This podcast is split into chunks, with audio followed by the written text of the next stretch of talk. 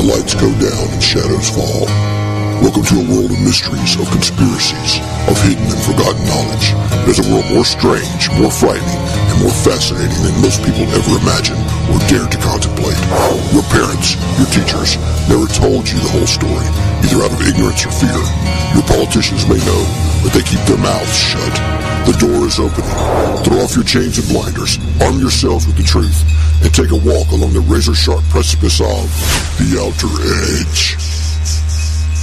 Welcome to another fantabulous episode of The Outer Edge. I'm Winnie Michael Martin, here with my good friend Tim Schwartz, and you were just listening to the incredible music of Bezel out of Texas. Bezel's tune, There Is a Shadow, and after that, the Vias Brothers, also out of Texas. Yeah, that's playing in the background right now. Awesome. There it is. And these guys are very talented, and check them out if you can. If you can, go to their Facebook pages or find them on Amazon. It's really good music. And it is, where I am, December the 21st. I'm sure it's the 22nd already where Tim is. And, Tim, I heard a rumor that this is the longest night in history. I don't know how they figure that. I think it's the longest night of the year. But you know, I heard that, but then and I didn't get a chance to read it, but I just saw an article just a little while ago as I was prepping for the show that said, "Oh no, wait, actually, it's not the longest night in history." So I'll have to look that up and see. I suspect it's one of those like internet rumors. Yeah, kind of like the this year is the year that Mars comes closest to the Earth, and it has in centuries, and it'll be the size of a full moon. Well, I heard it in passing. Actually, my son said, "Hey, Dad, there's something on the internet that says this is the longest night in the history of the Earth." And I'm thinking, well, who's been around to measure the entire history of the Earth, the length of nights going back, to the formation of the planet? I don't think anybody's been doing that. So I strongly doubt that that's the case. But yes, this is the longest night of the year. That's right. But other than that, no. The shortest day. I call BS, which is what's a good? We can borrow it from Jackal over on Skywatcher Bat Squatch. I call Bat Squatch on that. But there you go. Yeah. Anyway, in case people are wondering, Skywatcher Radio is another program here on the PSN Radio Network, and so there you have it. I don't believe it. By the way, tonight, our call-in number, as usual, is 786-245-8127. 786-245-8127. Give us a call, complain, bitch, moan, shower us with platitudes, whatever you want to do, but at least try to stay on topic. Send us money. That'll we'll take that as well. A nice Christmas present. Maybe we should put a donate to Mike and Tim button on the page. There you go. Every other radio show does. Please donate money to us. I don't know. I mean, I may not be too bad of an idea. Hey, everybody else does it. It would help pay for our time. So there you go. That's true. How have you been, man? Not too bad. Last week, let's see. Last week we had Tim Beckley as our co-host and his guest. And thank heavens, because boy, I tell you, I just was not feeling my best last week. Right. So, and it's continued on a little bit into this week, but doing better now. I can at least talk. Last week I wasn't too sure if I could even maintain a conversation for an extended period of time before bursting into just like coughing fit. So, one of the benefits of winter, I suppose. Yeah, it's just crazy. I mean, I was on Skywatcher Radio earlier this week with Jackal and Alan, and they had Paul Dale Roberts on with us. And Skywatcher Radio is sort of a roundtable type situation, and But poor Paul, man, you could tell he had a cold. It was really rough. But he was a trooper. He always is. And we need to get him on this show, by the way, because he was on our previous incarnation show when we were doing Unraveling the Secrets a couple of times. Yeah. So we need to get him over here because he's a great guest. But yeah, he was having a hard time with some kind of cold or congestion or something. And it seems to be going around. Thank goodness it hasn't really hit me yet, but, you never know. Well, yeah. Well, and I don't know if you read, I guess, that this year's flu shots, that it's not going to be as effective, I guess, against the strain of flu that's becoming predominant this winter. I did hear something about that. Yeah, well, they have to. In order to prepare for the season's flu shots, I mean, they have to, I guess, estimate what strain is going to be the predominant strain, across the country over the wintertime, and then prepare their vaccine to tackle that particular strain. And if it, if that strain is not the one that becomes, the dominant player over the winter, well, then, your flu shot, while not ineffective, is not going to be as effective as hoped to be, and apparently that's the way it's going to be this year. So, and of course this will be the year that I don't know, like the zombie flu will surface, and then the zombie apocalypse will start. Yeah, exactly. Here's the thing about the flu shots. When I get a flu shot makes me feel like crud. That's terrible. And miserable. Sometimes it makes me mildly ill, but other times it doesn't. However, if I get the flu, then I know for a fact that I'm fighting a battle there and I will prevail. I may be miserable for a few days, but I will survive. That's right. And my immune system will actually truly be stronger from dealing with it. Whereas when they come out with this supposed Ebola vaccine that they're working on, everybody else can get it. I'm not getting it. I don't know if you know this, but Johnson & Johnson is working on an Ebola vaccine. And they're actually mixing the Ebola with the very mild yet still somehow alive versions of the rabies virus. Oh, really? Yeah, to create their vaccine. And they're saying they could even tweak it so that it could make you immune to both rabies and Ebola. Now, if there's not a perfect combination for a damn zombie apocalypse, I don't know what is. That's it. Yeah. You guys want to line up and take that vaccine? Go ahead. I think I'll just stay up here in the bunker with my slingshot. Yeah, boy, I tell you that one does, boy. You have one little slip in the genetic structure of the viruses you're working on there, or something mutates somehow. Or yeah. Well, I mean, we sound like Luddites here, that, but I don't care if you're going to go tweaking things like Ebola and rabies together to make a vaccine. Count me out. Yeah, well, I am not against vaccinations.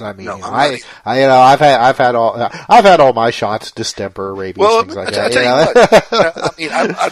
I'm glad that I had the smallpox vaccine when I was a kid. Mm-hmm. Okay, because that's one disease I do not want. But you get the smallpox, your chances of survival are much lower than, say, if you get the flu, okay? Oh, yeah. So there you go. It's all a matter of the odds, juggling things in an intelligent manner. But I'm not discouraging anybody from getting the flu vaccine. No. Get your flu vaccine, take your children out, get them vaccinated, Get it if you want to. Right? Get it if you want to. Get it if you want to. But yeah, I'm like you. I mean, I may be a little distrustful of any vaccine that is going to contain, even small strings of genetic clusters of rabies in them. I'll wait a couple of years and see how other people do, and exactly. And we'll see how it goes. I'll put it this way: I'll watch. You go in and I'll watch. It's kind of like when you're a teenager and there's always some crazy guy. Let's jump off the roof. You go in and watch. That's right. You do that. I like to watch. You've seen the movie, right? Being There. My most favorite. Oh, that's probably one of my most favorite movies. Chauncey, the perfect. That's a great. That is a like a hidden gem of a movie that not many people know about. It really gets to the essence of politics, doesn't it? It really is. It really is. And if those in our audience have not heard of it, it's called Being There with Peter Sellers. I don't know if it's available on Netflix or Hulu or some of the others, but don't give too much about it. Oh no, I'm not going to say anything else. I highly recommend it. Go and watch it. Yeah. Oh well, that's like. Who was it that was showing this? I think it was Turner Classic Movies the other night. Showed a movie called 5 Million Years to Earth. I don't know if you're familiar with that. Not to be mistaken with, I think it's 5 Million Miles to Earth, which is an older movie. But 5 Million Years to Earth was a Hammer film production from 1967. Originally, it was called Quatermass and the Pit. Yes, excellent movie. Excellent movie, and but the distributors, the United States distributors, were afraid, and naturally so, they that the American audience wouldn't recognize Quatermass in the Pit and go and see it, so they gave it the awesomely bad title 5 Million Years to Earth, because that really doesn't explain the plot any better. But but again, don't give away too much. But let's just say it revolves around a spacecraft that crashed a very long time ago. Mm-hmm. Excellent. I think that that may be one of the first movies that actually broached the topic that humanity may not have evolved naturally on Earth, or be, if you want to go with the the religious stance that God waved his magic wand and humanity just magically appeared on the planet, but that instead that we were the result of genetic manipulation by an extraterrestrial race, or that maybe even an accident. But at the same time, it also broached on the subject of ancient astronauts pretty early in terms of media. Not print media, but the idea in print media has been around for, maybe a couple hundred years, one form or another. But in film, it's one of the earliest examples of that. Maybe somebody out there who's really a movie buff can tell me, but I can't think of any other movie before that time that actually seriously. Approach that topic in the plot of a movie. So if anybody out there knows, let me know. Send me an email or something. Yeah. Well, speaking of ancient aliens, though, I guess that there's going to be some episodes coming up that somebody we know is going to be on. Yes. Well, I've heard a rumor, but I don't know for sure because here's the thing: when you go out and do that show. Mm-hmm. You'll get like an email saying you're going to be on this date and you might be on here this date. Okay, I missed the show last Friday. I don't know if I was on there or not. I have no idea. My book sales spiked a little bit, so maybe I was on there. I don't know. What was the subject last week? The Great Flood. From what I just saw, I'm supposed to be on one about pyramids, but I don't know when that's going to take place. They said it will be the 26th, which obviously is this Friday.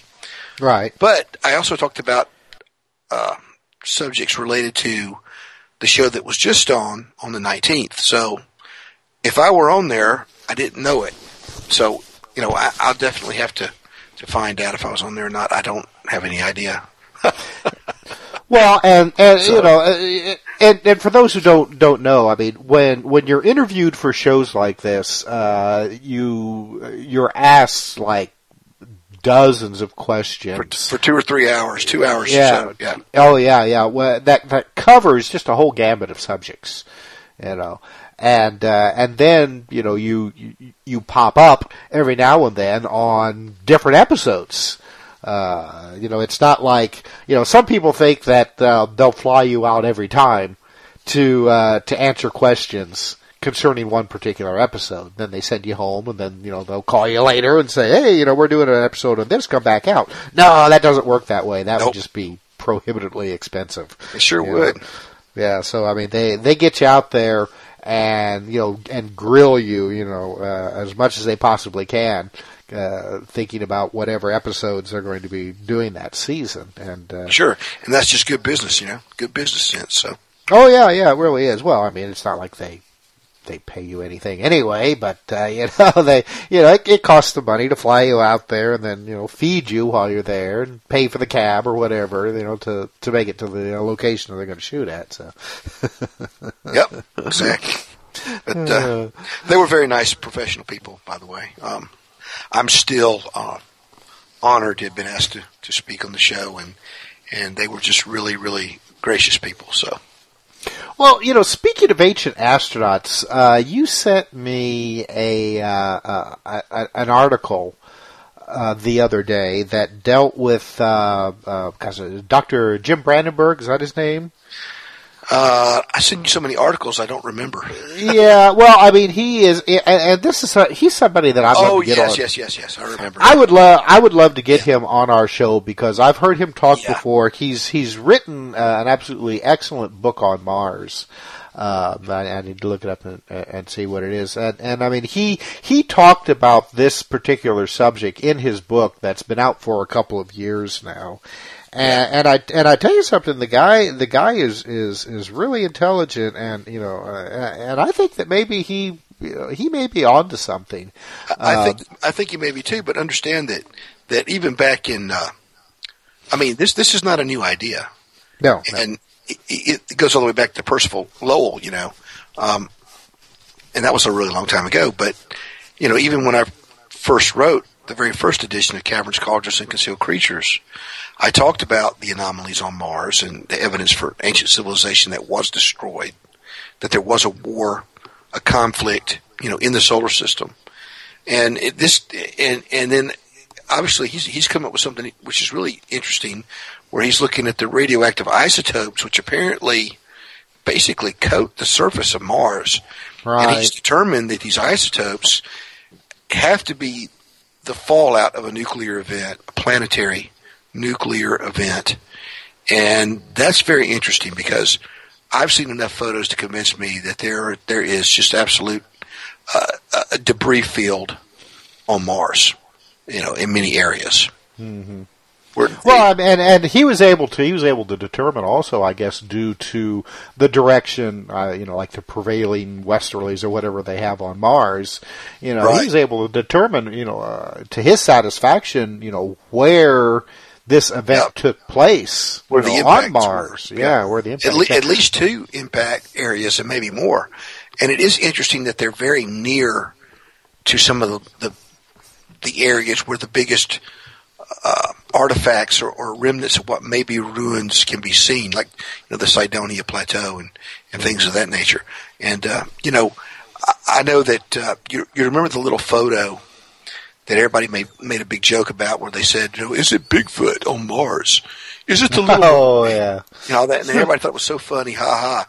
Well, I got the high-res... Back then when it happened, I got the actual high-res data file from NASA before it disappeared from their website. Mm-hmm. Okay.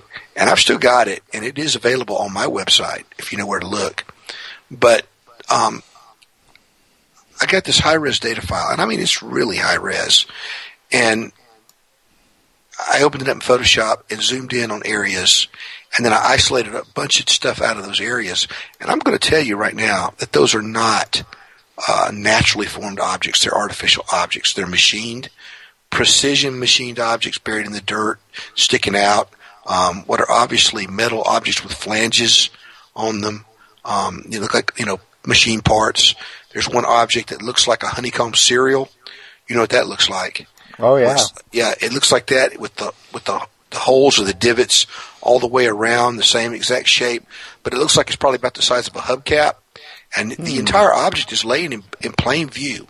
And there's no way in hell that an object like that, that's perfectly symmetrical and evenly spaced curves and indentations, is going to just somehow form on the surface of a rocky planet. You know, there are several, like I said, several artificial objects in that debris field, because that's what the image is. It's at the edge of a crater, looking out across the edge of the crater and then down into the crater, and it's absolutely full of anomalous looking stuff. And it looks like there were probably buildings there and they just got blown to smithereens. Mm-hmm. That's what it looks like. So, wow. You know, people can scoff, but it's kind of like any type of coincidence, you know. Twice, okay, maybe that's a coincidence. 3 times, okay, coincidence. 30 times, 40 times, no, that's not a coincidence. I'm talking about one shot and one image, you know. So yeah, there's definitely something to it, and he's definitely he's bringing a certain level of scientific expertise to the evaluation of it now that needs to be done. Though I'm sure that he has suffered the slings and arrows. Oh, yes. If you look at that, you'll see. You'll see on that very link I sent you, people, you know, calling him a pseudoscientist and all this other kind of junk. Mm-hmm. But you know, again, it goes back to what we talked about before with Albert Wegener. You know, Wegener came up with this idea of continental drift, and he figured out that all the plates of the continents looked like they had fit together at one point. And he was a serious scientist and academic, and he published his theory and promoted it, and he absolutely was destroyed. His career was destroyed. He was ridiculed. And now, you know, people don't even know who he is. But, you know, 40 years later, somebody says, hey, look, all these continents look like they fit together. And they came up with a theory that they call plate tectonics. Yeah. And it's the same damn theory. It's almost exactly the same theory. Wegener's continental drift theory is a precursor to the plate tectonic theory. And, of course, it's all just theories. I mean, you know, but the thing is that he never got the recognition for the idea. And it's the same thing with this stuff. All the people that evaluate Mars and other things like that, you know, other types of anomalies, you know, they get poo-pooed and ridiculed and called pseudoscientists and crackpots and stuff. And then, you know, 40, 50 years from now, somebody else will come up with something and take credit for it, and it'll get published in all the journals. Oh, yeah. Well, now, look, this week, the NASA released, I guess, the results of the Mars rover Curiosity and their its analysis of methane plumes on Mars. Now, this actually this first came out, gosh, I think it was last year, where methane plumes were being observed on Mars, and they were coming, you know, like at specific times over specific areas. The levels of methane on Mars would peak and then go back down again. And you know, and naturally, at first, the speculation was that you know, biological activity, because, I mean, that's, you know, here on Earth, when you have an uptick in methane like that, it's usually caused by, you know, biological activity. Well, then, naturally, then it was immediately shot down by scientists saying that, no, there's all kinds of chemical reactions that can cause the same kind of results. Well, now once again, they've re-released this story with new results, and they seem more and more determined to say that, you know, this isn't some kind of just, you know, like natural, you know, chemical reaction. This is probably a biological incident of some kind. Which, you know, I find that's very interesting. That you know, so quick that they would you know, come back with that again. Well, you know, rotting vegetation obviously is the greatest contributor to methane on Earth, and people don't realize that. Flatulence is probably right up there, close to that amount. And those are huge amounts, but there's in terms of surface area stuff. But actually, I guess I misspoke, because the largest area of methane production is coming from underground, even on Earth. Right. And it's now being conjectured that there may be, extremophile organisms deep in the crust of the Earth that are largely responsible for producing a lot of that methane. Mm-hmm. So, these are things that they're germs, they're bacteria. Yeah, but there's forms of yeast that produce methane, and they're little yeast burps and farts. That's right. These measurements on Mars indicate the presence of life, because most of the time, life is responsible for the creation of methane. Yes. Yeah. Yeah. Well, and considering, if it was a chemical reaction. Right, taking place in the geological structure. I guess I should say most of the time, but often it's life. I mean, You look at Titan, the moon of Saturn, mm-hmm. and it's got oceans of methane mm-hmm. atmosphere, and all this kind of stuff. Obviously, that's not a biological situation there. But no, it's not coming from specific locations like it is on Mars. Exactly. Or on Earth. Yeah. Right. It's a planet-wide event. While on Mars, it's coming from specific locations. Well, a good corollary or a parallel of this is the fact that before the existence and eventual blossoming of green plant life and chlorophyll, there wasn't any oxygen on Earth. Right. Now we have an oxygen-rich atmosphere, and it is because of plants. It's not coming from anywhere else. So, it's the same kind of thing with this methane, with these small rocky planets like Mars, or even a good-sized one like ours. That methane's probably biologically produced.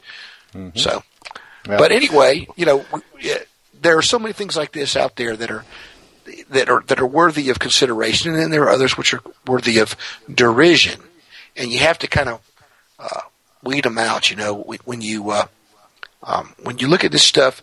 For instance, when you talk about anomalies on Mars, you're going to have people who say, well, when I was a kid, I was part of a secret program and we would teleport to Mars, and President Obama was in my class of Mars astronauts and we were 5 years old. And, and that discredits any kind of serious look at anomalies on Mars. That's right. Yeah. That's right. So, and that's what's known as a humbug.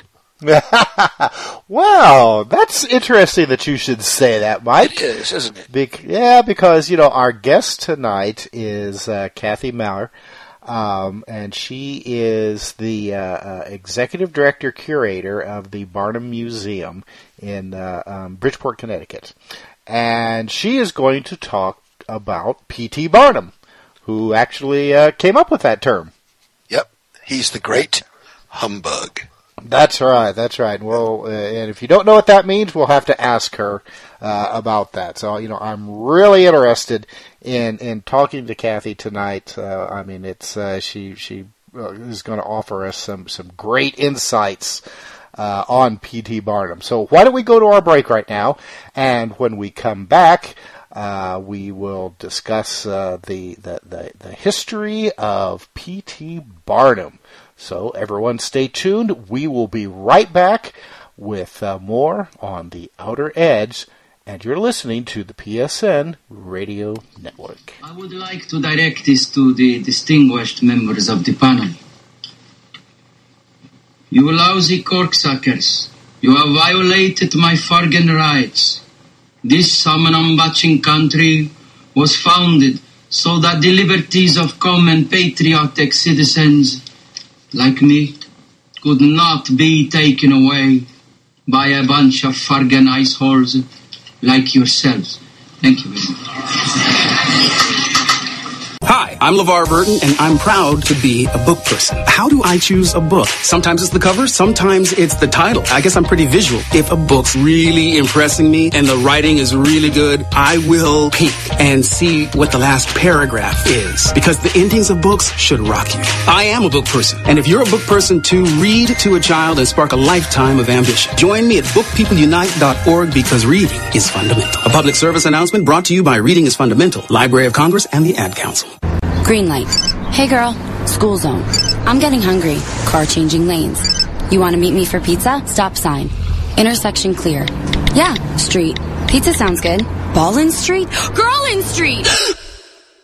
It's hard to concentrate on two things at once, like texting and driving. Stop the text, stop the wrecks. How will you stop texting and driving? Tell us at StopTextStopWrecks.org. Brought to you by the National Highway Traffic Safety Administration and the Ad Council.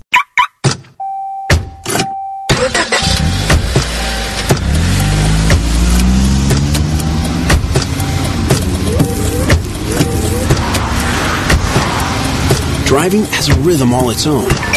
Don't wreck it with a text. Before you get behind the wheel, silence your phone.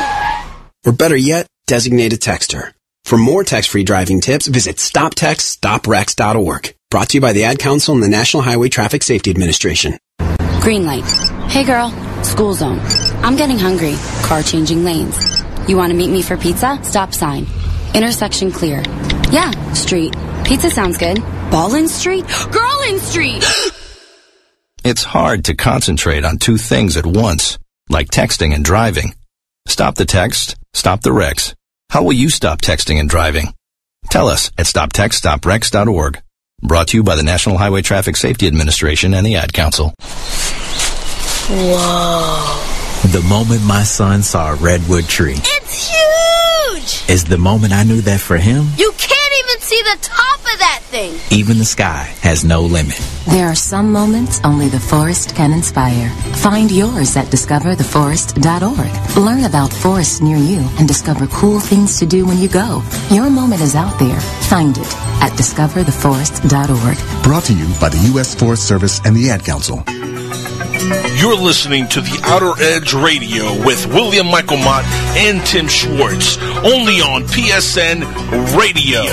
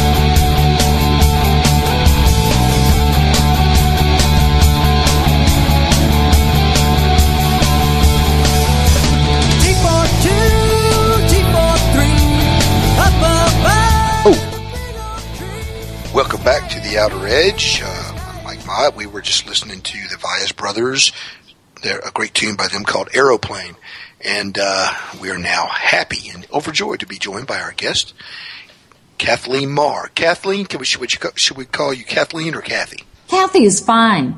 Kathy's fine. Great. How are you? I'm very good, thank you. I'm awake. This is huge.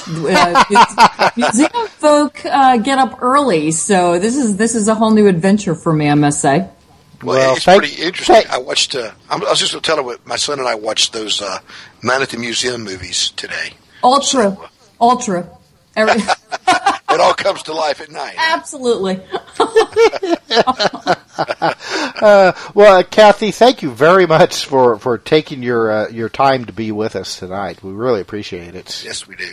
No, thank you for asking me. Thank you for asking me.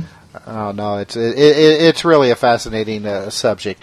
Now, for our audience who may not be familiar with you, you're the executive director curator of the Barnum Museum in it's Bridgeport, Connecticut, correct? Yes.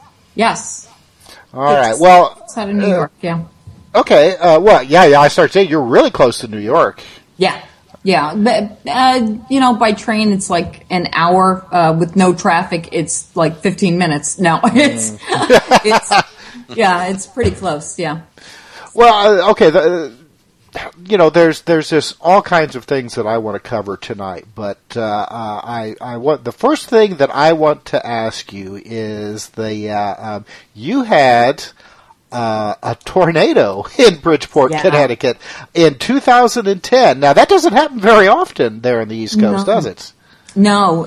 Tornadoes don't happen really in this part of the country, or at least they never used to happen very much in this part of the country. And if you look at a map, of Tornado Alley, the whole, the northeast is just clear. It's just white. It does not measure on the scale at all.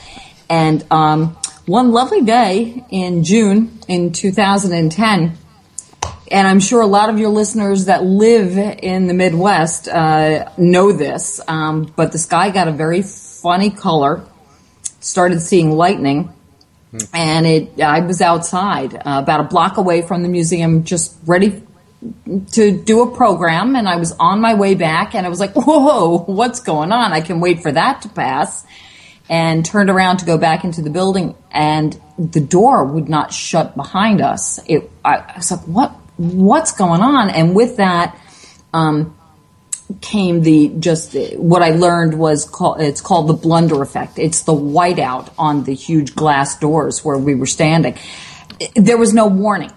Everybody, I have a disaster plan. I wrote it 10 years ago, and sure enough, everything from biohazard wastes to hurricanes, which do happen here, is in it.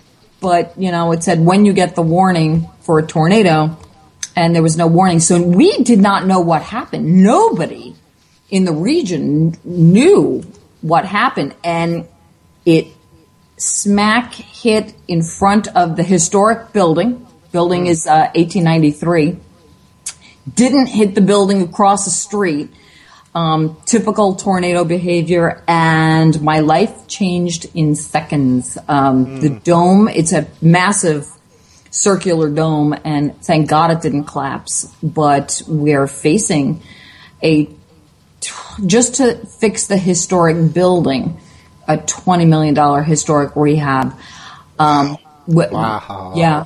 And there's no way around it. It's a landmark building, so we comply with the Department of the Interior, and it's a agonizing process. It's a tough process under normal circumstances, but when it's natural disasters, and I've been maneuvering the process, and I was in the tornado, so there's been no downtime. It's been 40 years of management. Then the next year, we got hit with Hurricane Irene. And then the following year, it was Hurricane Sandy, let alone the record store. You can't make that kind of stuff up. And we did feel the earthquake that was in Washington, D.C. It's just waiting for the locusts next. And it's just... so it's been a remarkable journey of resilience and to keep your spirits up and to keep the institution alive and relevant has been quite an undertaking. No disaster plan, no graduate school class teaches you any of that. So we've really become the poster child for it. And believe it or not, 4 years down the road, we are still negotiating insurance. Wow. Nothing from FEMA. It's been... It's been a test, but we keep going, and we keep looking for supporters and then help us revitalize the museum. I'll tell you, the thing I think I can be most proud of the museum and the staff that's here now we had to emergency evac 25. Nobody was hurt, but well, people were hurt, but no deaths in this, by the way. Very, very cute to say. But we had to emergency evac 25,000 artifacts. Woo! Took just over a year, but and we still have conservation going on, but out of all of that, only one artifact was lost of catastrophic damage. We lost an autobiography, one of Barnum's original autobiographies, No Way Back. And that was the only, we managed to save everything else. And that was Herculean, and I give my staff and the dozens of colleagues that just came in the weeks afterwards to help us. I salute every single one of them. It was a tough time. So now, what was the was the major damage caused by water? To the artifacts, it was hygroscopic shock. Really? Yes. That the worst thing to happen to an artifact is, aside from fire, because there's no way back from that, but a massive spike in relative humidity. It's that major fast fluctuation. And that's what a tornado is. It's in, it's out. So everything takes in moisture at a different rate, at a different level. So, for instance, the Tom Thumb carriages were the most damaged because it's wood, it's painted wood, it's metal, it's leather, it's fabric. So when the wood of the wagon wheels expanded from that intense moisture, and then it all went away, everything swelled and then contracted very quickly. So all of the paint just split apart and flaked off because the HVAC system in the building sucked in all of the tornado garbage. You see a tornado because it's just carrying all that garbage. So it contaminated the HVAC system, grinded out the gears. We had no way to deal with the relative humidity balances. So everything started molding over. So there was no way to stop the mold. And people say, it's like, oh, well, you get the freezers, the people could come in. Well, the mayor had to shut the city down. There was no way into the city because all of the trees were down. It's an urban place. It's, it's not, we're not in open spaces in the country where we're a real, this is the largest city in the state of Connecticut, just outside of New York City. So, the fire trucks couldn't even get here. We know that they were trying to get here. So anybody that could try to come in to help us couldn't get into the city because the mayor shut it down, of course. And then there were so many trees down that you just couldn't get through all of the debris to help. So it was quite interesting. Well, once the mold spores are in the air in large quantities, it's almost impossible to stop it. It absolutely is. And when you said that the sky looked strange, did it have sort of a yellowish, weird greenish yellowish color to it? Yeah. That's because that tornado puts a lot of debris in the air before it ever gets to you. Yeah. And so it kind of just it really makes things look strange. Whenever you see that. That's a typical summer day here in Indiana, you turn around and spit and there's a tornado. I'll tell you, we were, it's not that it's a funny thing, but when the hurricanes came, because that's one thing we are used to, and literally on the other side of the wall that I'm looking at right now is a road where the train tracks are, and then it's the Long Island Sound, so particularly Hurricane Sandy. The water came to the back of the building. So there's just no stopping some of this. So to do all of the reports for the condition of the building, we had forensic reports on top of forensic reports, and it's just been a testament in stick-to-itiveness, as Mr. Barnum would say. Just deal with every day as it comes, because you just don't know what. And we had the TV cameras come out because I worked for P.G. Barnum, and it was like, call the media, let them know we're boarding up the building again. We're getting ready for it. And they put the microphones in front of me, and they're like, are you ready for this? And I'm like, oh, we are so ready. I mean, we, you know, anything that we could possibly do. We had such an intense puffback into the emergency gallery where all of the artifacts are now. It was a, it's a modern section that was buffered from the tornado. But Sandy was so fierce that it forced all of that grimy yuck from the, like, truly like a major puffback that you would see that shoots out like all that black kind of oily grit. So that, yeah, went on top of the artifacts that we had already cleaned from Sandy, from the tornado. So we had to do it all over again. Now, did you get any major flooding with Sandy? We had more water from the tornado. Wow. The flooding literally went around the whole back of the building, but never found its way towards the front where the historic building is. So, and we got darn lucky.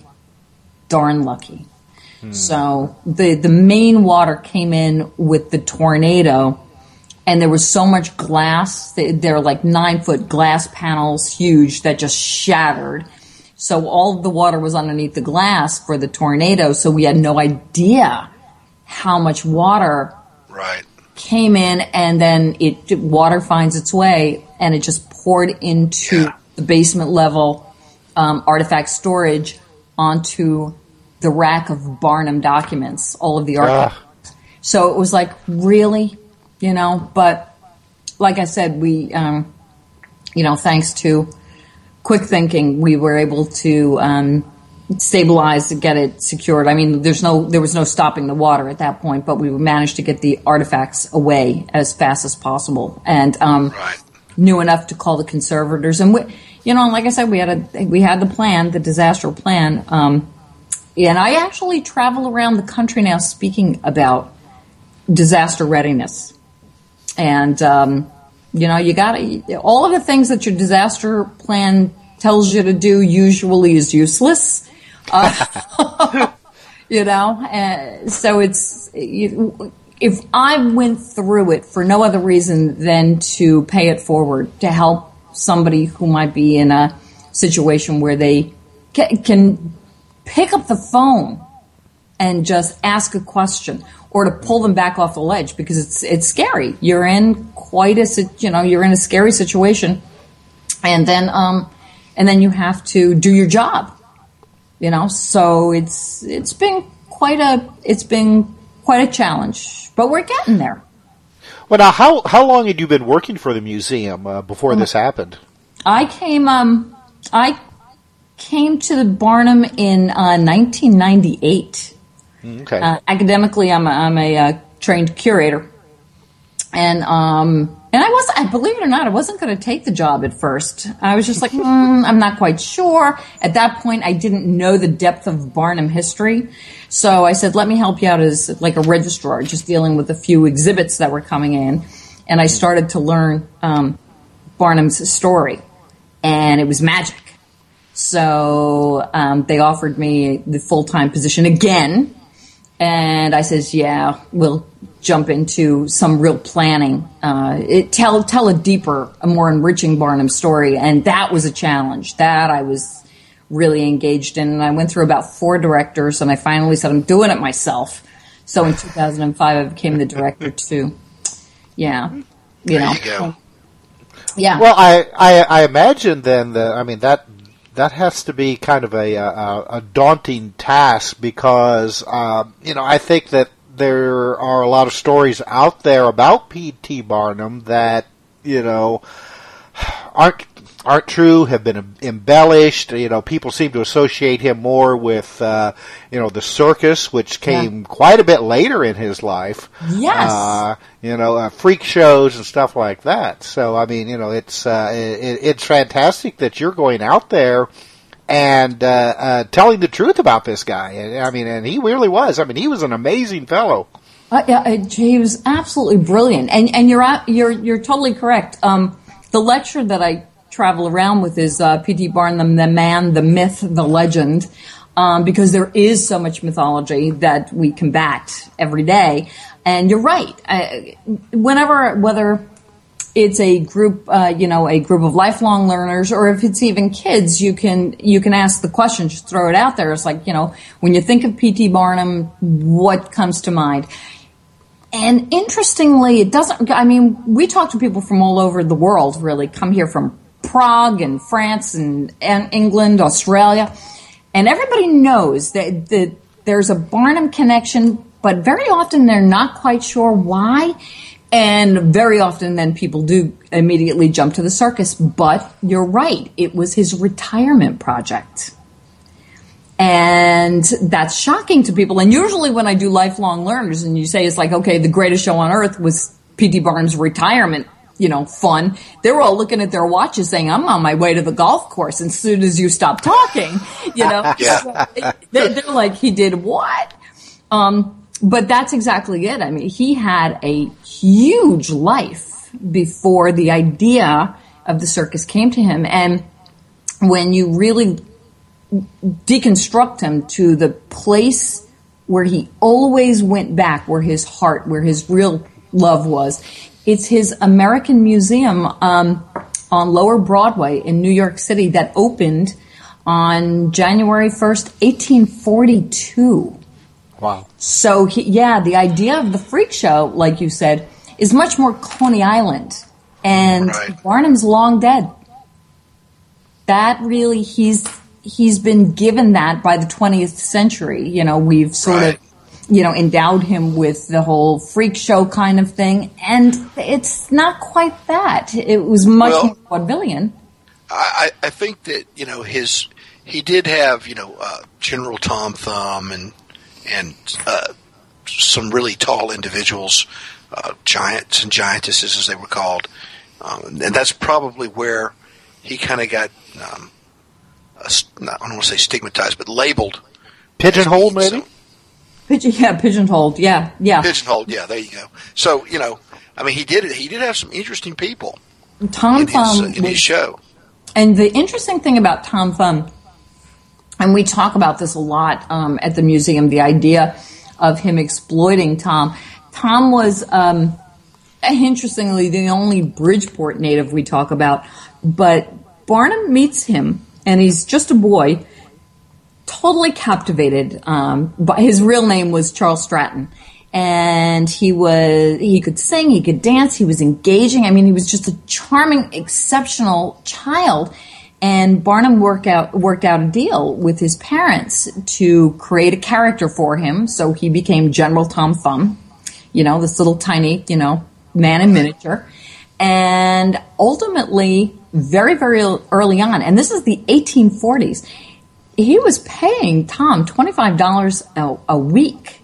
Mm. And you look at that, you times that in today's market. That's hundreds and hundreds of thousands of dollars by the end of the engagements he had. Plus, he made sure he had his schooling, and his parents came with him. So, and he was roomed, and he was boarded, so he always had accommodations.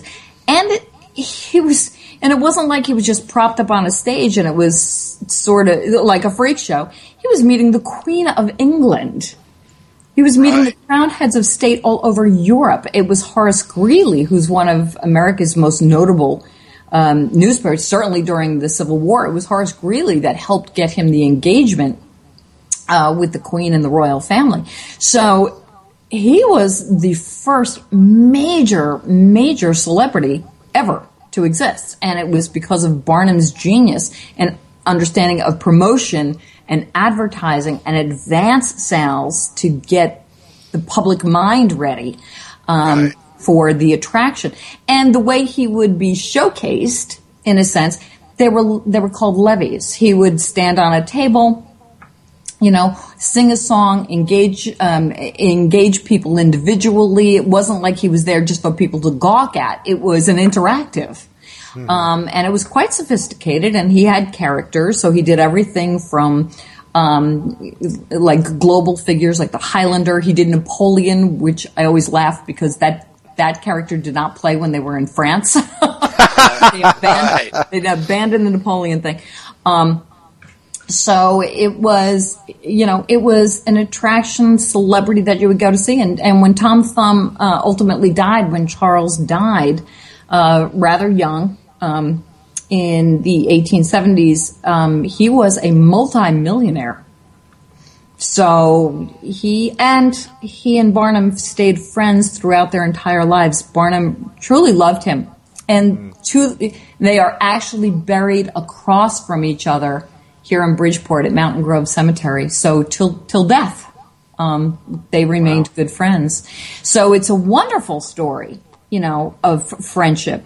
You know, even when Barnum lost his money in a business transaction, Barnum refused charity. I mean, hundreds of people wanted to give Barnum money to help him renegotiate his finances, and Barnum writes he wouldn't take any money. And it was when Tom Thumb approached him and said, "Hey, old friend, instead of nobody giving you money, why don't we, you know, get our show back on the road, go back to England, so you can establish your finances?" And that's what Barnum would do. He goes, "I could do that. I could work it out." So they were there for each other in their lives. So it's a much deeper story than is commonly known. You know, somebody else that Barnum helped a lot, you know, gave a really good life to was Anna Swan. Mm. Yes, she was the giantess that was in the American Museum. Yeah, she survived the fire. They had to lower her out with a derrick, didn't they? They had to. Yeah, she survived the fire. Took 18 men or something to lower her. They got her out, and you know, and that's true of a lot of the performers that Barnum hired, because the American, just to circle back and explain what the American Museum was. Do you remember the commercial, just in modern time? It was BSF or something like that. It was like, we didn't invent the textile. We made it better. Remember that? Right. Version? Yeah, I remember that one. That is so Barnum. He didn't invent a lot of this stuff. He just knew how to hit it out of the park and make it unbelievably sensational. And Barnum actually purchases Scudder's American Museum in New York City. And I mean, it's so down in New York City, it's like down by the Woolworth building, you know. Oh, wow. Old New York, yeah. Yeah, so this is the time New York wasn't even in the numbers yet. I mean, 14th Street becomes a hub later on, but I mean, New York wasn't even that close. It was really just downtown. And he purchases Scudder's, and it's kind of a tire museum. A lot of ornithological, biological specimens in it. He refers to it as kind of dark and dusty. And with his purchase, he invests a tremendous amount of money to revitalize it, bring in as many attractions from all over the world as he possibly could. And it was 5 huge floors of not just human curiosities. It's the first zoo in the country, so there are animals inside it. It's the first aquarium in the country. Really? They were actually pumping water in from the East River, and they had beluga whales in the basement of the American Museum. Oh my gosh! I mean, so see, it is like Night at the Museum. Yes, living exhibits. There you go. So, and it's a time, you know, you can't think about Barnum, too, without really placing it in the time. I mean, the country is still pretty new. We haven't quite figured out what the Constitution means in our individual lives. So he's a true Jacksonian Democrat. I have a voice, you know, and I can speak my mind. And he really championed that in New York City at the time. And the composition of New York, it was a lot of the Irish immigration coming in at that time.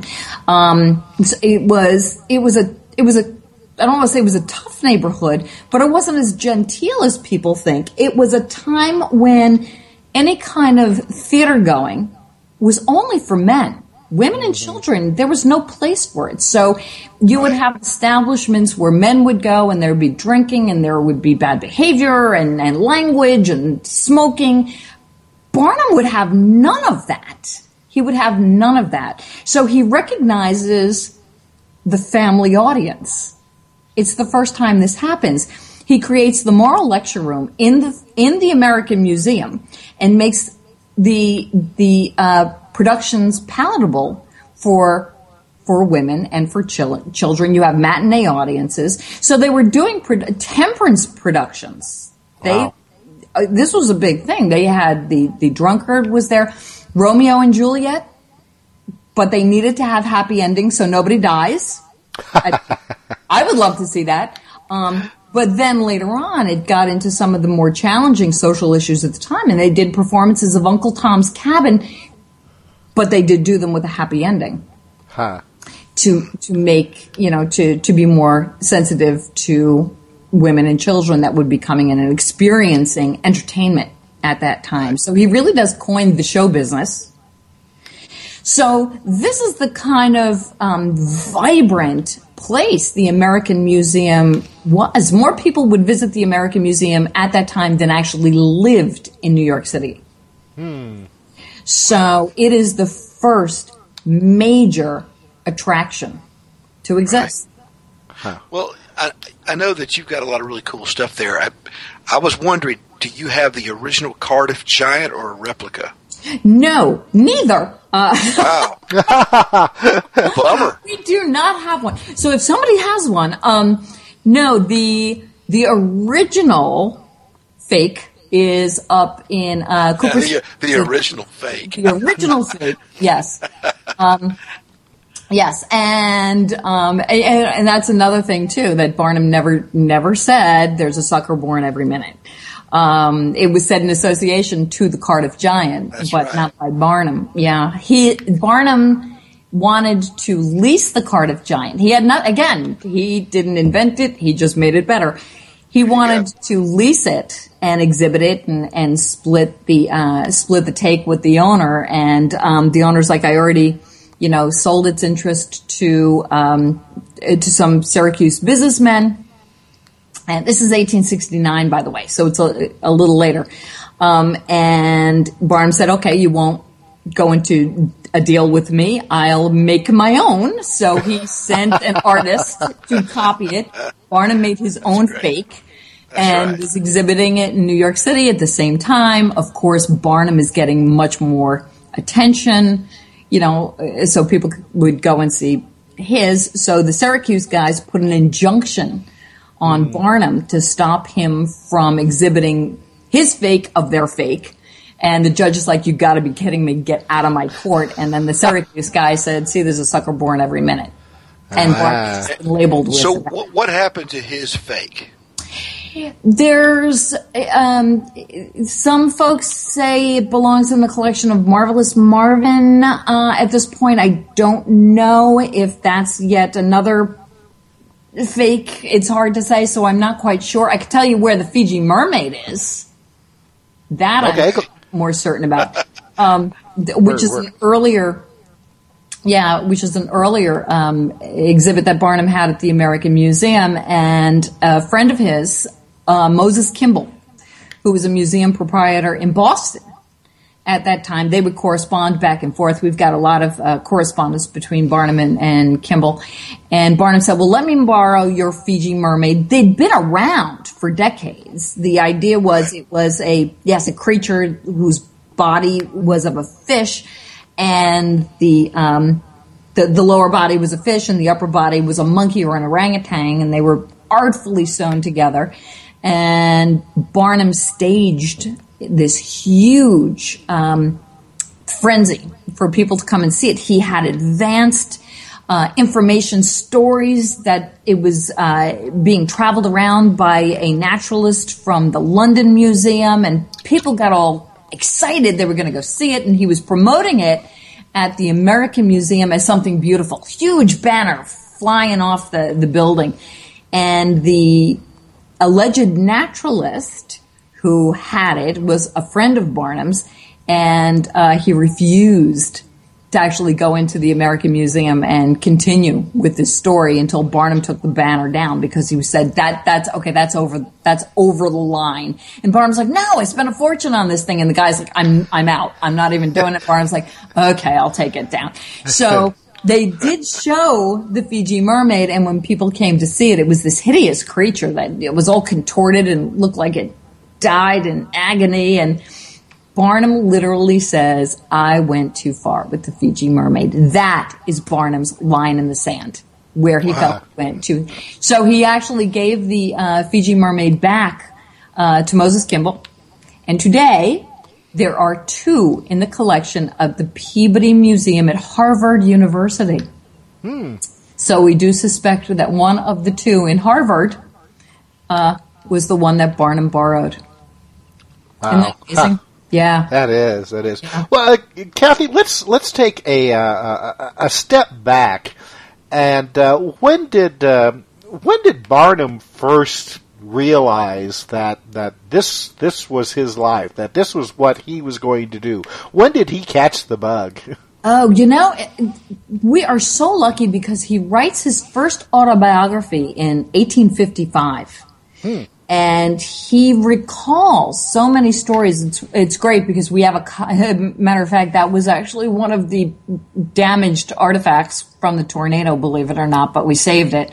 But it's a wonderful recount of his early enterprises. And when Barnum's a boy, he recalls that he had always had a bug. He was born in Bethel, Connecticut, which is a charming little town just north of here in Bridgeport, and it was very agrarian. It was not a wealthy community. It was very Yankee, interestingly. There's so there's kind of like a very raw, authentic kind of quality to Barnum's writing. But he recognized when he was a boy that he was pretty smart, particularly with mathematics. And he gets an opportunity when he's 12 years old to get out of town and go on a cattle herd, like to Brooklyn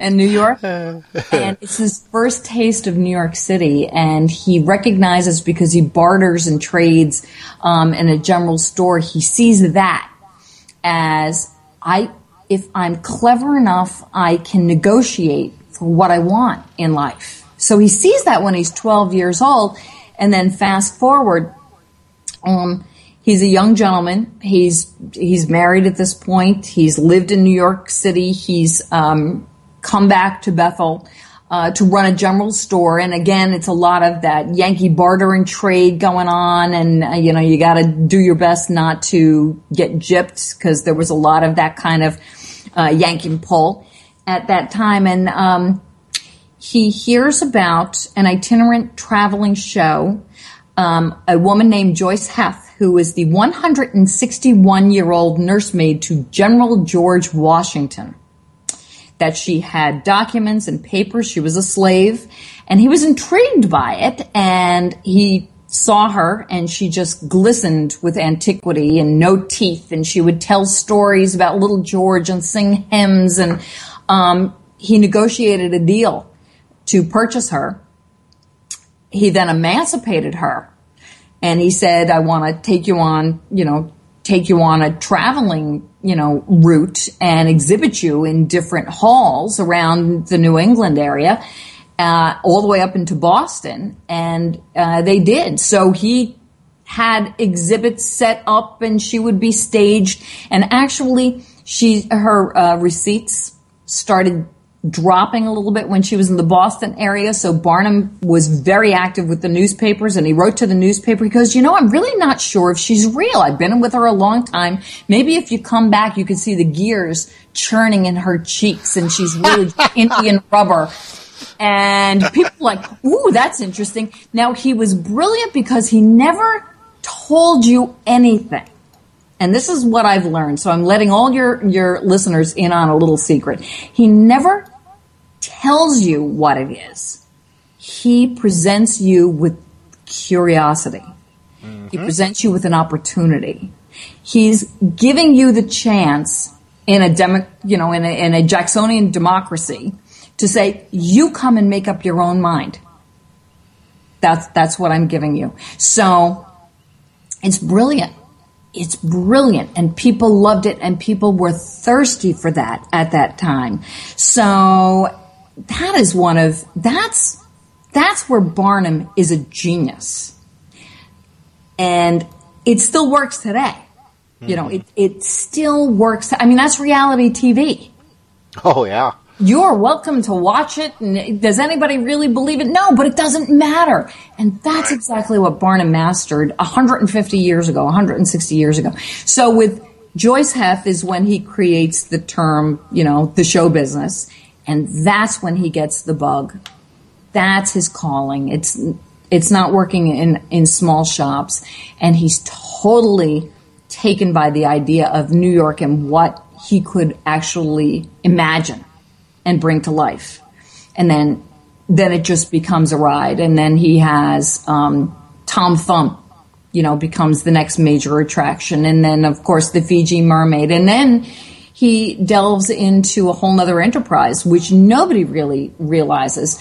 When he was with Tom Thumb traveling in the United Kingdom and all through Europe, he had only had heard of Jenny Lind, the coloratura soprano, who was the Swedish Nightingale. And he writes in his autobiography that he preferred that level of entertainment. He was a frequent guest in operas and theaters in Europe. He really did enjoy that, more so than just the attractions at the American Museum. So he negotiated a deal with Jenny Lind, who decided to take Barnum on as the manager of the American tour. So in 1849, they struck a deal. Barnum actually had to, and she was shrewd, $187,000 in a banking house in London before Jenny Lind would pack a petticoat. Oh, wow. I think about that in terms of today. That's a huge amount of money. Huge amount of money. And Barnum realized when she signed the contract that nobody in America had any idea what opera was. You might have small sections of society, the Knickerbockers in New York City, but to the masses, the only way he could make money is that people had to go see it. And again, where he was brilliant was he understood that I can't go to the American population where we are in this moment in time and say, she's a brilliant opera singer, you got to go see her. What he wound up doing was promoting her on her extraordinary character. The fact that she was so generous, that she contributed tens of thousands of dollars to orphanages, starting up musical schools for young women in Sweden, fire departments. It goes on and on. So he would literally promote her with a beautiful image, an etching of Jenny Lind, and then circling her image. It would say, $5,000 to a home for indigent women or the orphanages, or whatever the charity might have been. So you have all of that documented. And that is what captured the hearts of Americans. It was that altruistic moment in time where people were thirsty to embrace all of this kind, spirited, benevolent character. And people were just yammering to see her. So bringing Jenny Lind to America transformed American entertainment the way we know it today. Everything came in at that moment. So you have opera, and then theater houses started going up to accommodate her. Ballet started coming in at the American Museum. Like human curiosities, everybody think of the giants or the freaks. What was a curiosity at the American Museum were ballerinas. Huh. This was not what we're, Barnum would bring higher families from different countries, whether it was Germany or Japan. They would come in their traditional clothing and their language and their instruments, their music, their songs, and engage with people in these more, intimate settings. Because people in this country in the 1840s and 50s, you couldn't just jet off or sail off to England, at the drop of a hat or charm. So Barnum was bringing the world to the American Museum. Today, we call that Epcot. Mm-hmm. It's exactly what you can't work at those pavilions unless you're from that part of the world, and right. That's what Barnum was doing. So he was bringing the world to the American shores, and people loved it. Well, it sounds very much like the concept of children's museums nowadays. It would, yeah. You know, I mean, go ahead. I'm sorry. Ton of innovation. Barnum loved technology. I mean, sewing machines were a fascination at that time. You know, I mean, just the fact that the idea of the sewing machine was becoming like a computer today. You were able to do so much production, so people were fascinated by seeing these machines and their advancements. Animatronics, you know, the idea of moving machines. You know, they'd been around. Again, Barnum didn't invent that, but he brought them and exhibited them to the masses. So the American Museum had, you could even call them like little mini laboratories where you could see them and engage. So, yeah, it's really the first science museum as well. Barnum's is actually one of the very first voices recorded by Edison. And really? You can Google it. Yeah. You could actually Google it. So you can actually find the recording of his voice online. It's cool. Amazing. It's for me, it's a little creepy. It's like my boss.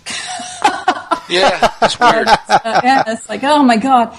But well, Kathy, speaking of creepy and speaking of Night at the Museum, tell us if there's anything truly creepy that has happened in the museum after hours or any other thing like that. Coming here tonight, I don't get. I actually stayed here the night of Sandy, the hurricane, because I don't get spooked very easily. But when I got here tonight, we just got a new copy machine, and it started going off. I'm not kidding. It's a whole new sound that I'm not familiar with, and it was like it's midnight at the museum, and then like all of a sudden the new Xerox machine is. So is that the extent of weirdness then? That was probably the most creeped out I'd been without a natural disaster circling me. Yeah, people have asked, and we've actually had some folks come in, you know, looking for readings and stuff. The building, it's always been a public building. Right. So people say, oh, is it Barnum's house? You know, did he die here? No, he didn't. Actually, he endowed the museum that I'm in. So he endows the museum. It's a home for the Bridgeport Scientific Society and the Fairfield County Historical Society. They needed a place to put all their relics and do all of their lectures. Right. He dies right after it's all set. I mean, even the drawings are done. So he never even sees the museum. Sadly. Oh, my God. I know. His second wife, Nancy, does, and she donates quite a bit. And actually, because the two organizations existed before Barnum died, a lot of the collection that we have was donated by him, which is wonderful. So he does most certainly have his mark with this museum. And if you have a chance to Google and look at how beautiful the building is, it's just spectacular. You know, so we're so lucky it's still here, and it withstood an EF1 tornado. But no, I've never been creeped out. Maybe I'm just creepy. But you've never had like any stories from other employees or no. And I have been here for a long time. Well, you've got a lot of different energy there. You've got people coming in from everywhere. It would take a pretty powerful, spirit from beyond to come up against what I've got going on. At 1:00 in the morning, I gotta tell you. Well, you know, usually when you have an old historic building like that, there's always, you know, all the local rumors and the tall tales and everything. Mm-hmm. I think it's pretty interesting. It kind of attributes to the fact that he was really a businessman. That you don't really have those rumors there. Yeah, he really was. Now, the city of Bridgeport itself has got some phenomenal stories, and we do our We work with our city librarian and do the haunted walks. We start here, right. You know, and that's fascinating and very, very interesting. But I will tell you an interesting story, though. A descendant of Barnum's, who was a curator here back in the 1940s, Mrs. Seeley, she, not here, not in the building, but the poor thing was, apparently there was a break-in in her house, and she wound up dying from some of the injuries that she got from the burglar. Yeah, so she actually was murdered, Mrs. Seeley, you know, sadly. And we've got a lot of the old records that she kept. But again, she wasn't in the building. I'll tell you, though, Mark Twain and Barnum knew each other. And oh, that's cool. That Barnum knew everybody, but I enjoyed that relationship. And one thing that Mark Twain would do, and the letters exist, but he wrote to Barnum and he said, please save me all the queer letters you get from all over the world. I can use them for my stories. So Twain is actually taking Barnum's fact and turning it into some of his fiction. And the Cardiff Giant story we were talking about, Twain writes about Barnum's giant. And it's called The Ghost Story. Hmm. So it's really very interesting that there's an element of that kind of supernatural that is so intriguing, going all the way back to them as contemporaries. Wow, that's cool. Oh, yeah. Well, now, I guess that his American Museum there in New York, though, didn't it had kind of a sad ending, didn't it? Yeah, it opens in New Year's Day in 1842, and you know, that's 25 years of a person's life. I mean, think about what you live through. As Barnum even says, you know, your struggles and triumphs. So by the time the 1850s come along, Barnum realizes he's got more of an obligation. Like I said, he was a Jacksonian American until the eve of the Civil War. And he was very, very upset with the expansion of slavery west, and he changes his party to Republican. He's one of the first Republicans. And again, he knows Abraham Lincoln. Yeah, and literally he writes that if you are so blessed to be born in a country where you have these rights, it's your obligation to be political and stand up for what you truly believe is right, and that he had no axes to grind, so he could run for office, political office, for no personal gain at all.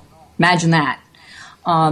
He pulls his gubernatorial candidacy in 1852 because he was still at that time a Democrat, and he just couldn't support the issue of slavery and the dissolution of the Union. So he does realize that he could run as a Republican for the town of Fairfield first, on the platform of the expansion of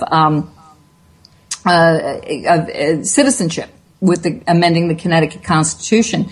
So he does that. Now, while he's championing that on the floor, he actually gets a note slipped to him that, and he puts it in his pocket, and it turns out that he finds out that the entire American Museum is in flames. This is 1865, right after the end of the Civil War. And as it turns out, it's alleged to have been caused by Southern sympathizers. So sadly, it's really the first major terrorism in New York City. So it was a total loss. It was gone. And what he sees was he has just hundreds of employees, and the Niblo's Theater and Winter Garden Theater, they're doing fundraisers for people because there's no such thing as insurance at that time. You know, none of these kind of safety nets that we have today existed. And he gets up another museum just up the block on Broadway still, where they could put a whole bunch of new exhibits in there, get people employed again. And 3 years later, the second American Museum goes up in flames, and that's due to a boiler failure. Again, he's introducing technology. This is all new technology at the time. Right. And that's when Horace Greeley says, take this as a sign, my friend, and go a-fishing. And that's when Barnum goes out west. And it's during that time that he's approached by Midwestern circus promoters, and they ask him if he would lend his name to a great traveling show. And Barnum actually says, that would revive my love of my museum. So they open in 1872 in Brooklyn, 10,000 seats under a tent, and traveled with a museum tent and a fine art tent, but a 10,000 seat big top. And it was never called the circus. It goes through so many names, but it's always the greatest show on earth. Wow. So that's how the circus finally came to be part of Barnum's right. Band. So did he ever have any actual personal interaction with, say, Bailey and the Ringling Brothers? Yeah, no. Okay. Bailey, yes. He meets Bailey later on in the 1870s and into 1880s. But still, it was always the greatest show on earth, the great London shows, the United combined shows. It's not until 1887, 3 years before Barnum dies, is the first time he combines his name. That's the first time you see Barnum and Bailey, greatest show on earth. And he actually did that. He says that James Bailey exhibited steel of his own.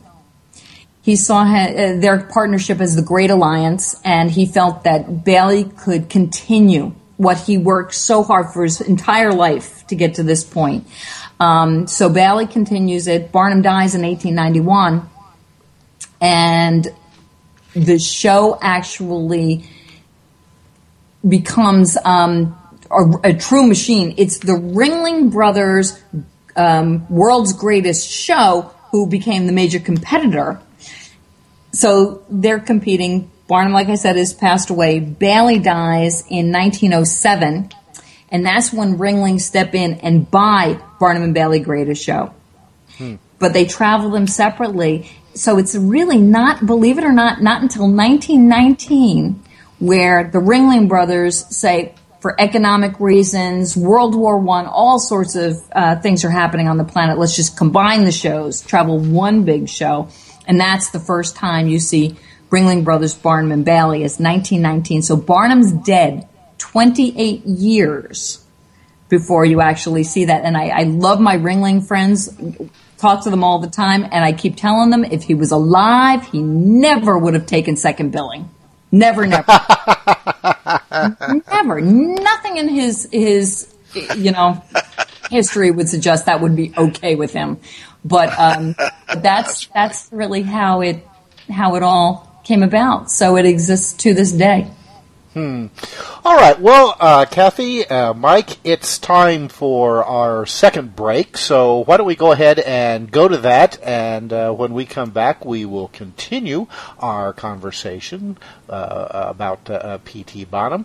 So you are listening to the Outer Edge on the PSN Radio Network. So stay tuned for more interesting stuff. We'll be right back.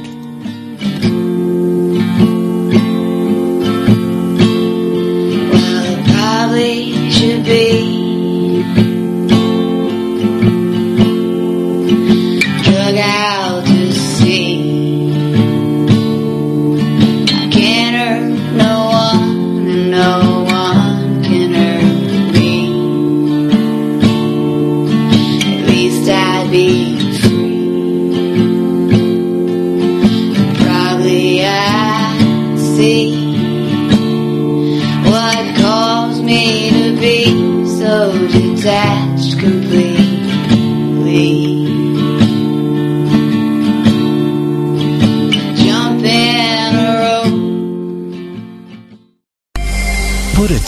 professional consultants behind your home or business computer with Key Information Solutions, providing solutions to your internet and computing needs while keeping you on the cutting edge of technology. Preventative maintenance and networking support, hardware and custom-built computers. Let Key Information Solutions be your personal tech staff for your home or office with affordable hourly, monthly, or annual rates to fit anyone's budget. Call Key Information Solutions now, 954-973-3374. That's 954-973-3374. Or visit keyinformation.com.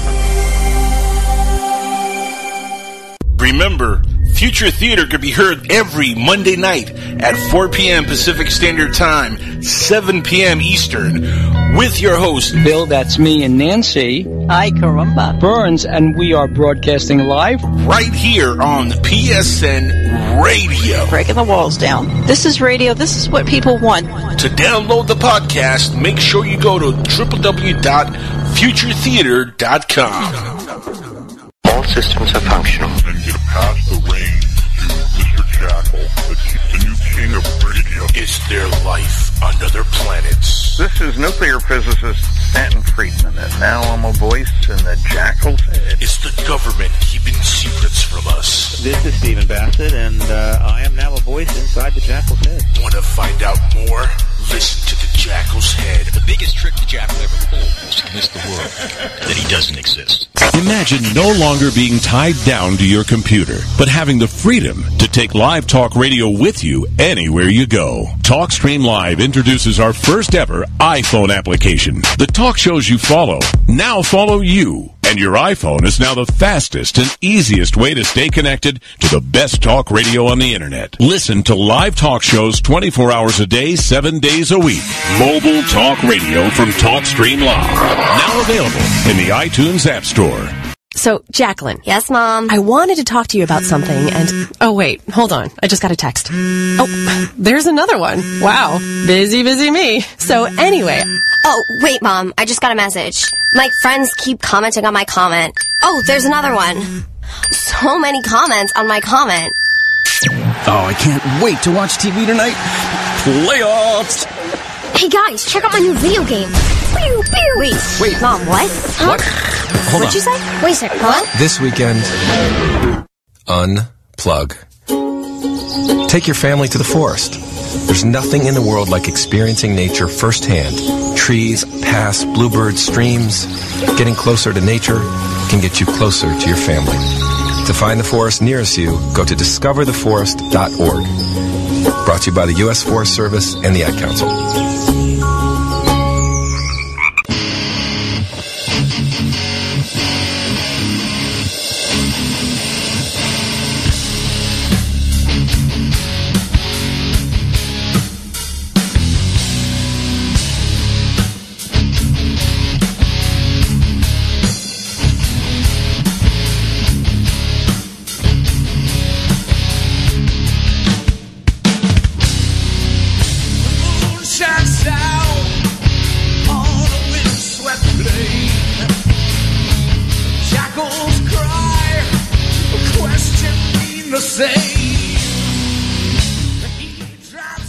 All right, welcome back to The Outer Edge. I'm Tim Schwartz.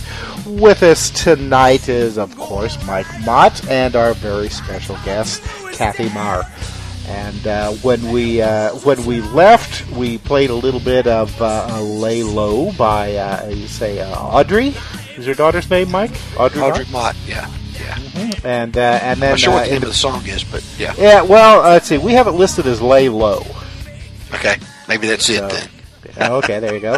And coming back in and still playing a little bit in the background is more of Bezel, and that is Devil Wind. Yeah, they're good. Yeah, they are good. You know, that's one thing when you listen to The Outer Edge is that you're going to hear some really unique and music that I mean we're just so happy that right. We're able to play it for you here. So you know, just we appreciate these bands who allow us. That's right. To play their songs, and you know we want to hear more of it. That's right. We're always looking for good stuff. That's right. That's right. Good stuff. Unique tunes. Definitely. All right.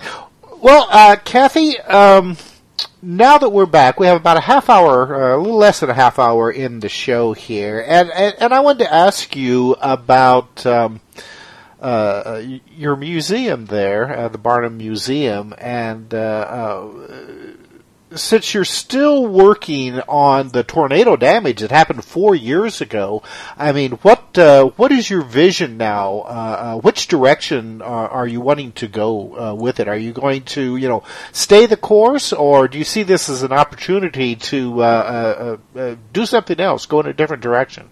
Well, that's a great question, because going through any museum that's going through a renovation, let alone one that's hit with multiple natural disasters, there's a lot of thinking and a lot of planning that happens behind the scenes before anybody knows there's going to be a renovation done. With the tornado, we were sort of thrust in the spotlight, so we not had any of the advantages of doing all of that planning, quietly, before we're announcing this is happening. So the world has been on this journey with us. So it seems like it's taking a long time, but we're probably in a fast lane on this. So when the tornado hit, of course, we had to activate all of the mechanisms to stabilize the building and deal with the environmental conditions. And we already talked about all of the artifacts, but simultaneously, we needed to say, okay, well, now we have a situation where the whole historic, portion of the museum really has to be gutted to deal with environmental situation. And, of course, things now have to be compliant with the Department of the Interior because it's a landmark, but things have to be modernized to meet, the needs of people today. So we just need to figure it out in a sensitive course of applications that we do inside the building. So, yeah, like you said, it became an opportunity. So it's like I keep calling it, this is the ultimate in making lemonade.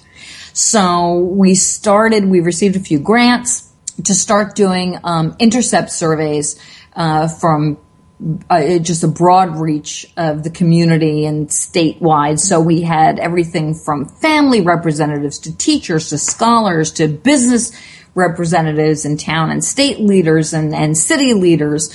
Ultimately, through the course of almost 2 years, we talked to probably over 200 people.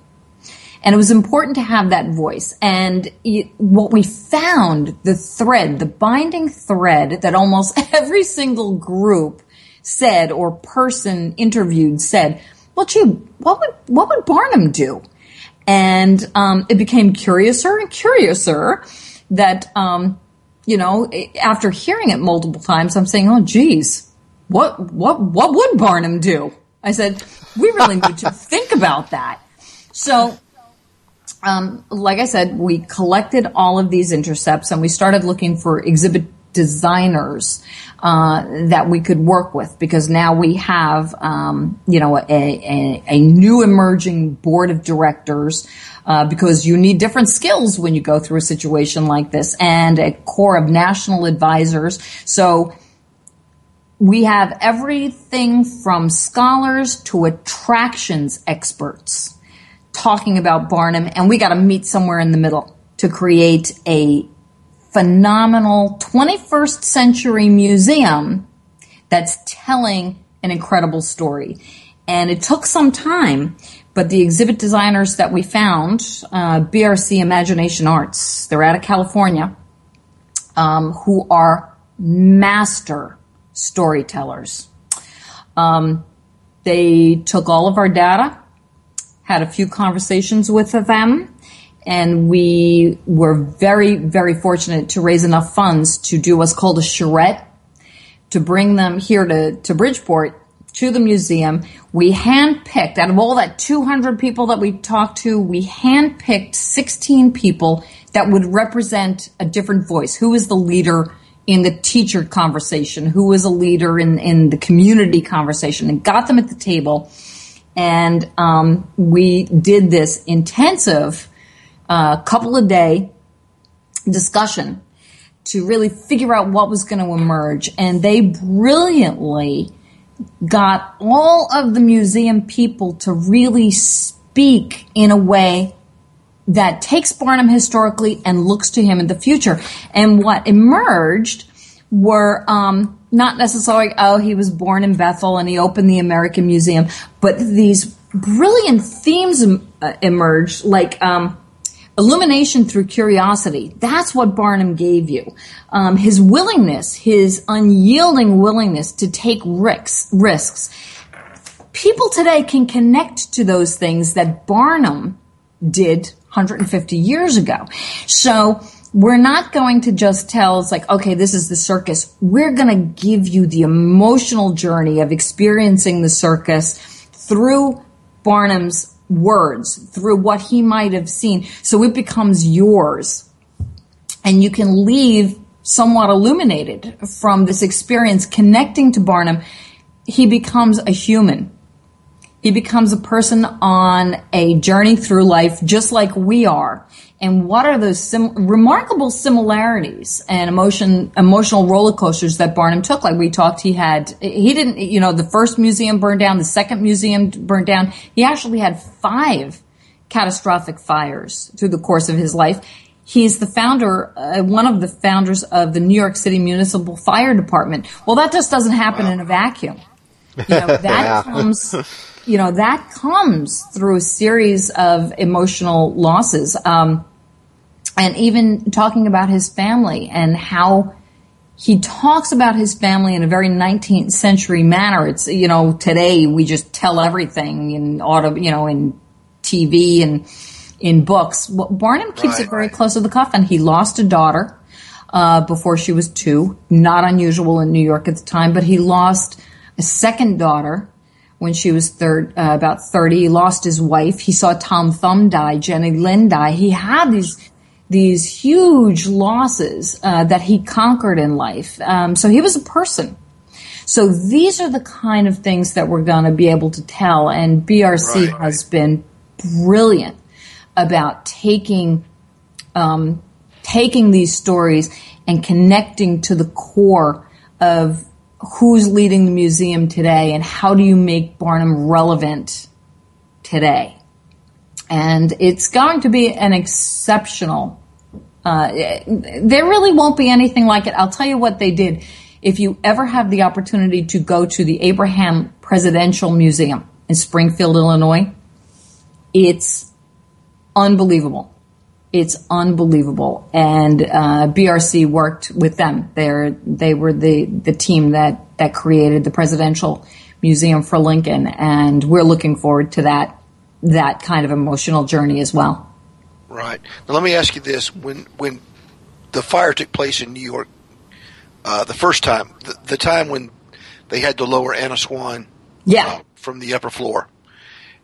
Did animals escape then, or did he have animals? There were a lot of animals. Whales, of course, didn't make it. The New York Times did I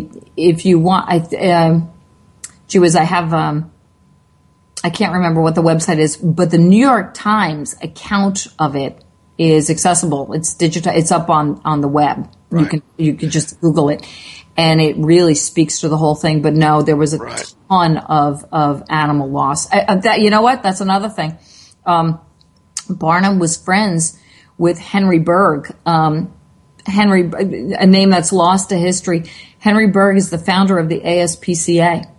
Wow. Barnum gave, and even in his will, thousands of dollars to the ASPCA because, again, it's something that emerged during this time. Barnum was not the only ones that exhibited animals, but he writes, in his autobiography, I love my animals far too well to harm them. If we need to recognize the science to care for animals, then we have to. And he had a statue made to Henry Berg here in Bridgeport, which is absolutely beautiful. It's a little horse, but he put his money where his mouth is. He gave thousands of dollars to the founding of that. Oh, so, good for him! There's a scene in one of my favorite movies. And this movie is, 50% historical fact and 50% confabulation. But that's a movie called Gangs of New York. Yeah. Yeah, I talked to them a lot when they were. You? Yeah, I did. They called a lot. Okay. And they so desperately wanted Jumbo to be in New York City in the 1840s, and I was like, well, he's not. He's not, and he was killed by a train 40 years later. Wait a minute here. Tell us who Jumbo is. Jumbo. Oh, yeah, Jumbo. Again, Barnum did not invent Jumbo. Jumbo was a massive pachyderm that was on exhibit at the London Zoological Gardens in England, beloved to the English children and communities. And Barnum worked so hard to purchase Jumbo and bring it to America, and they just dug their heels and they wouldn't. He finally negotiates a deal to acquire Jumbo and sail him through sail him over to New York. And he does. And Jumbo arrived. I always get the date wrong. I think it's 1883 or 1884. I should have looked it up. It was late in the century. But that's when you actually see language altered. The idea of anything huge to this day we refer to as Jumbo. That's how it all starts. So Jumbo's the children's friend and would take people on rides, and Jumbo came over with his handler Scott, who truly loved him. I mean, there's a book about it that they would take care of him, and he would. Oh, this is a good story. When the Brooklyn Bridge was built, everybody knows the Brooklyn Bridge. Everybody was like, "It's the first expansion bridge. It's brilliant. It's incredible. You go first." Nobody wanted to walk over it. And Barnum marched the troop, led by Jumbo, over the Brooklyn Bridge to prove is advanced technology, that it would actually withstand the entire elephant troop and the animals going. And Barnum went with them. He didn't just send them. He went with them to prove that the Brooklyn Bridge would stand. But sadly, Jumbo was traveling with the traveling circus component in Toronto, in Ontario. In Ontario. And they followed the train tracks, and the time was wrong, and gosh darn, a train came and hit Jumbo and killed him. Oh. Yeah. He actually derailed the train. Yes, derailed the train. And there's stories that Jumbo pushed the little baby elephant Tom Thumb out of the way and saved him. That again is, what did you say? Confabulation? Confabulation. Yeah. But sadly, it was very, very sad. People really did mourn this magnificent animal. And what Barnum actually did, it was a time to, and you can see this in museums all over the place. The hide was completely stuffed, taxidermied, and the skeletal assembly was created of Jumbo. So Barnum had both the skeleton and the hide and traveled them separately after Barnum died. So it was remarkable. But it doesn't even end there. The skeletal assembly was actually donated by Barnum to the American Museum of Natural History in New York City, where it still is today. It's not on display. But Barnum actually created and endowed the Natural History Museum at Tufts University. Wow. Donated Jumbo's hide, to Tufts. Jumbo is the mascot of Tufts University. Just think they could clone that now. In 1978, the building burnt down. Oh my God. Yep, that's in terrible. 1978. And today, the remains of Jumbo were collected in a peanut butter jar. Oh my gosh! What about his tusk? There are sections of Jumbo's tusks in different places. We've got ephemera pieces, and we've got bottles and jars and stuff. They actually could do a clone from that, probably. Yeah. But anyway, I was going to ask you. I know that the area of Ontario that this occurred in. He brought a lawsuit, didn't he, against the railroad. Barnum? The death of. Oh. I think he did. He said he sued the Canadian Grand Trunk Railway, which is a kind of an ironic name. You know, I'd have to look at that. I don't have any records of that, but that doesn't mean anything. That you know, but there was a big hullabaloo about that. But I don't think he won. Well, maybe he did. Maybe I'm going to look it up here real quick. Yeah, and he won $10,000. It looks like $10,000, which isn't a lot when you consider what he lost. I mean, thousands and thousands of dollars. You know, so when you look back at his major enterprises, Jenny Lind in 9 months, Barnum made just under $250,000, and Jenny Lind made $250,000. Wow! Yeah. So, and that was so groundbreaking that I really see that. And he completely transformed American entertainment. So I really see Jenny Lind as really pivotal for the American entertainment industry. And, you know, you think about the opera houses today, nobody thinks of Barnum as their champion, you know, which is something that I would love to change. But Jenny Lind, Tom Thumb, Jumbo were the major attractions. And then when you really want to bring it all home, Barnum actually works out a deal with Cornelius Vanderbilt, who he actually took down. He took down the railroad barons in Connecticut in the 1860s, right when his museum burned down. But later on in life, he works out a deal with Vanderbilt to lease the trolley barn at the corner of Madison Square, Madison Avenue, 26th Street, which became the original Madison Square Garden. Right. So if it was not for P.T. Barnum, Madison Square Garden, where it is today, would not exist. I will be done with my life when I get a statue of Barnum in front of Madison Square Garden. That would be awesome. So that would be. I've got to find Michael Bloomberg to help me do that. As I get this place fixed, and then we'll do that, because Barnum is really... He lays it all out. He lays out the... Wow. He had an influence on just about every major social development some way at that time, it sounds like. He really did. Did he ever interact with Boss Tweed at all?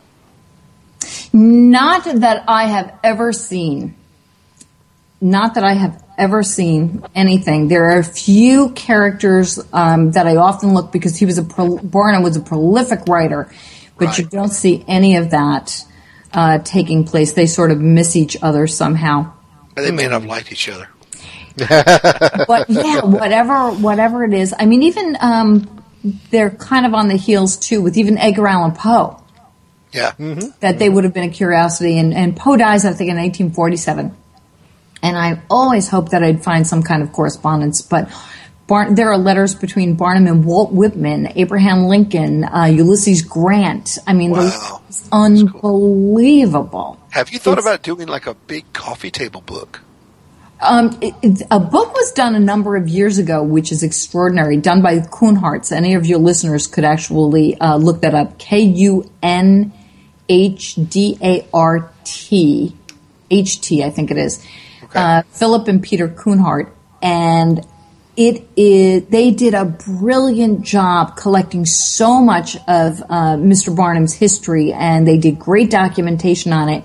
And I don't want to say it's a lot of sound bites. They did real research on it, but the pictorial journey that you can take with this is fabulous. And I thank them, you know, from where I am, because it really can immerse you in such a breadth of the story, and they did so much good legwork collecting the documents, and a fabulous read. The book that I wish I wrote is The Art of Humbug, P.T. Barnum, The Art of Humbug, done by Professor Neil Harris, who actually is one of our contributing scholars, and puts Barnum so brilliantly in the context of his time. Right. I didn't even tell you about the fact that he got arrested when he was 21 years old for libel. People were outraged in Jacksonian America. Yeah. And he's in jail, and he kept printing the newspaper, and they had a parade for him when he got out of jail. I mean, you know, it's an extraordinary life. It's an extraordinary life. And if you do read it, or even his Barnum's autobiography, let him take you on this this journey. You just don't know how a you know, 60,000 square foot museum could possibly tell the whole story. Right. Well, I guess before you took the job, you probably did a little research, didn't you? Yeah, I did. You know, from my background, you know, I had a little bit of information, but certainly not the depth of what I have now. Right. And what did really captivate me was the Jenny Lind story, mm-hmm. because that was truly something that I had no idea, and it just it's more underplayed than the other stories. And like I said, it surely is the most transformative. So that immediately engaged me. It's like, how did he do this? What is the underbelly of this person? You know, what inspired him on? Mm-hmm. And in reading about him and how excited he was about these opportunities, that inspired me. Okay, we've only got a few more minutes, and my son actually is a vocal major. Really? Yes. Why don't you tell the listeners more about Jenny Lind? She was actually born in Stockholm, Sweden, or thereabouts Stockholm, Sweden. And she was discovered as a child. She was singing to her little cat, and you know, just she was heard out of a window, and she was scooped up and brought to the schools and given training. So she became an adult woman, the toast of English audiences and Germany. So she became acclaimed in the 1840s. And when Barnum was traveling with Tom Thumb, he had heard about her. He never heard her sing. And he felt that it was an opportunity to elevate Americans' interests and tastes, to bring somebody who is so revered in Europe with such a purative art. And like I said, remember, you know, theater going and this, you know, theatrical entertainment was not really proper for women. And Jenny Lind, even herself, grappled. Both Barnum and Jenny Lind were very religious people, and she felt that if she was endowed with this talent, it was her obligation to God to give it, you know, out, to actually perform and let other people hear it if it was giving people that much joy and entertainment. So she struggled with that. What's interesting about the American tour with Jenny Lind, it's the moment in time that all sorts of things happened that didn't happen before, because just tens of thousands of people were coming to hear her because of Barnum's promotion. It's the first time you see ticketing happen, you know. They kept the prices at a certain level. When the Jenny Lind and Barnum broke up, they dropped the prices, so it's the first time you see scalpers. Right. So there's just so very, very much. But there really is. I mean, we're so close to the end of the show, and you know, I wanted to ask you about his. You talked about his many fires. Like he had a palace called Iranistan or Iranistan. Yeah. Yeah, and just so many other things. I mean, we didn't talk about the Siamese twins. They were only with him for a very short time. Right. He felt there's just so many things. Yeah. I mean, there's like 10 shows worth of material about P.T. Barnum. Yeah. Yeah, there's quite a bit. It's just incredible. Well, Kathy, why don't you, in the amount of time that we have remaining, why don't you quickly give us the website of the Barnum Museum? Oh, sure. And maybe the address for people who are maybe a little bit closer and can go there themselves. Yes, the website is www.barnum-museum.com. .org. Ugh, see, it's 2 o'clock in the morning for me. barnum-museum.org. Or you could just Google Barnum Museum, will come up. We're right on Main Street in downtown Bridgeport, Connecticut. We're an easy train ride right out of New York City, right out of Grand Central, or even the Long Island ferry stops here too, and we're right off I-95, which is the main corridor up the east coast of the country. So, and we've got about a million airports all over the place. You can just fly into Westchester, Kennedy, or Hartford. So please, I encourage you, go to the website, explore all the things we have to offer. Know that we've got a new museum happening. If anybody wants to make a contribution, you have no idea how much we'd appreciate that. We still are working on raising the funds. Right. To get the museum fixed and just to keep the basic stuff going. I mean, all of that costs a lot of money. Or become a member. I mean, that's a huge way to support us too. And you can do all that on the website. And then the phone is 203-331-1104 and extension 100 actually gets you a living, breathing person because we do live and breathe here. Barnum-museum.org is our website, and that's a great way to get hold of us. All right. Well, Kathy, thank you very much for being our guest tonight. Yes, I really appreciate it. And I hope that you'll come back again and talk to us some more in the near future. That would be terrific. Great. I'd love to. Yeah, and I need to put a link up maybe tomorrow to your museum page on the that'd be great on our page that we did for you for the show tonight, and I guess Tim will let you know when the podcast is available because this was a good show and we really like having knowledgeable people. Well, up here. And listen, happy holidays to you, to everybody. You too. Real joy. All right. Thank you, Kathy. And thank you out there for listening to our show. You've been listening to The Outer Edge. I'm Tim Schwartz. Happy holidays, Merry Christmas, Happy New Year, and we will see you all again really soon. So stay tuned, and we will be back on the air just real soon. So thanks a lot, and good night.